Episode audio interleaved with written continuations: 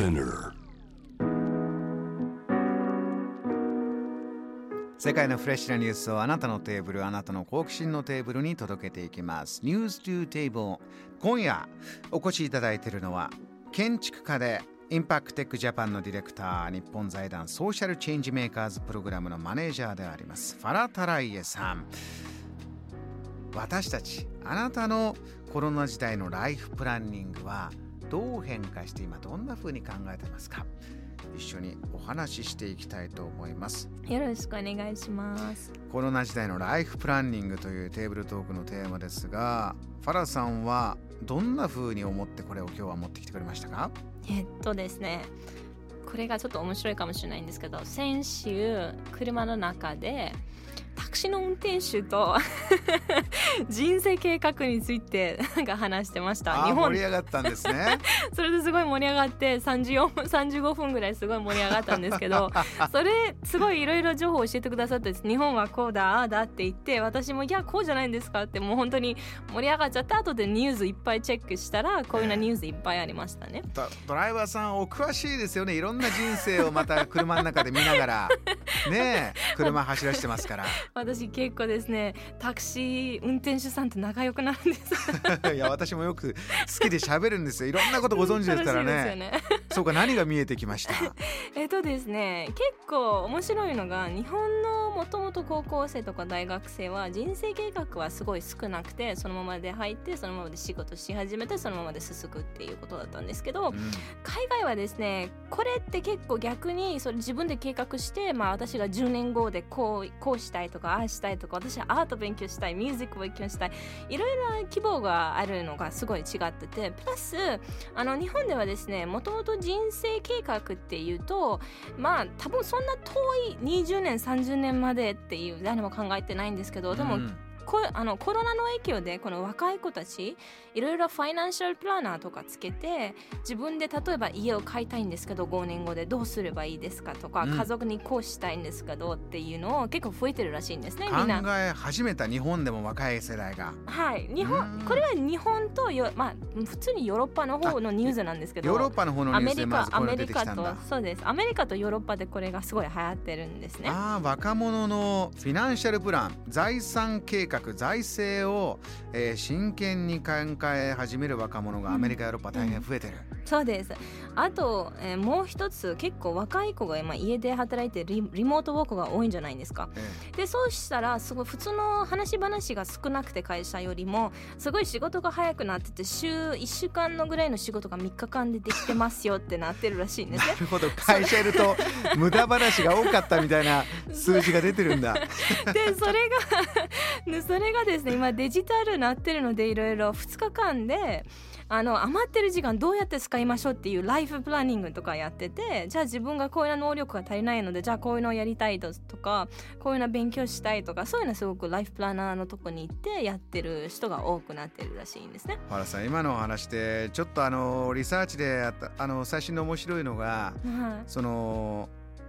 テレワークが進んできてですよ。いうん今おっしゃったよね。やっぱり会社の中で顔を突き合わせてやる雑談からいろんなものが生まれるからそれが必要なんだって感じる世代もいればうん。いや例えばミレニアル世代 Z 世代の人はじゃあこの先オフィスワークに戻りたいか90%が戻りたくないというこんな話もあるんですってね そうです。うんなんか自分の能力が無駄になるっていう子が多いらしいんです。そう思ってる子が多いらしいんです。もうああいう話に付き合って私の能力時間が無駄になるんだって正直な声が。これはなんか面白いですけど。ですからあのビジネスのリーダー、えーリーダーシップ取ってる上の世代の方はあのー数字を取ればやっぱりオフィスに戻りたいという方が、うん。ね、数字反対なんだといううん。リサーチ結果もありますね。そうですね。た特にリーダーになると自分の部下を見たいし何をやってるかちゃんとコントロールしたいので結果がちゃんと出出てるかどうかっていうのを見たいのにそれが残念ながらなくなってるっていうことが 多いんですよね。原さんこのギャップはどうなりますか？リーダーはオフィスを使ってしっかり見たい、えー若い方はいやリモートで自分の時間を自自由に使いたいこの先どうなっていくんでしょうね。本当にそうですよね。喧嘩かな。わかんないですけど。この連絡の取り方も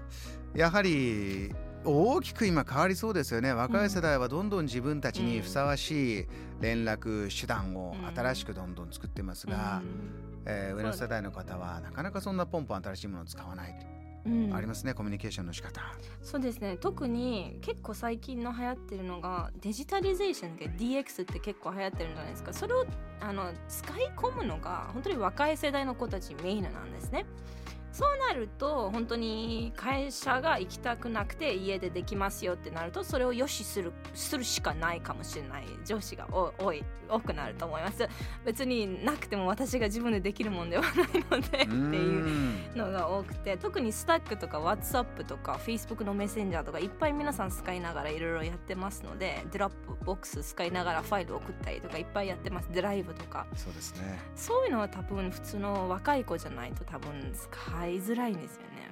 ですからそれ考えれば、新しいプロジェクトをどんどん、ね、ファラさん特にそうですけどじゃあ世界中で新しい人たちと新しいアイデアをスピーディーに進めようと思ったら若い人がコミュニケーションで使ってるそういうスキルに、うん、まあ、頼っていくしかないから若い方は、えー、自分をいいスキルを持っていい条件でいいお給料をしっかりもらって、うん、えー、仕事を作っていくチャンスは増えそうですか？うん絶対増えると思うし多分もう皆さん結構さ日本は特に若い子がデジデジロックばっかり書いてるのがいるんです打ち合わせ中とか。それはもうもともとあれ日本の文化なんですけど多分もうそろそろ社会の中にこういうのって若い子を使うのが時間無駄なのでもっと使いこなすようにしましょうっていう時代になってると思います今も。これはコロナ時代のライフプランニングという中ではですからじゃあ自分のキャリアえー、やっぱりこういうスキルでもっといい給料もらってこういうところで働こうってね具体的に動き始めてる人もいると思いますが、えー、他にも日本ではじゃあこんなものが見えてきてるってファラさんありますか？コロナ時代のライフプランニングの変化。えっ、とですね。えー、思ってるのが2つで1つは結構いろいろな企業さんがデジタリゼーションをデジタルのその受付とかをやってるのがすごいかなと思ってて結構楽になってます。わざわざ窓口まで行かなくても何かでネットでできるって。でもなんか仕組みが結構古いデザインとか古い感じですごい分かりづらいです。私もなんか使ったんですけど測量図をいただこうかなと思っててすっごいいっぱいなんか書くとこが多くてそれがあるんです。あともう一つは結構お父さんたちが、はい、あの家にいるので子供たちの面倒をみんな見てるらしいんでお母さんの手伝いにしてるからまああの家の中のそのライフバランスも変えていってるんじゃないちょっと変わってきたんじゃないかなとは正直思いました。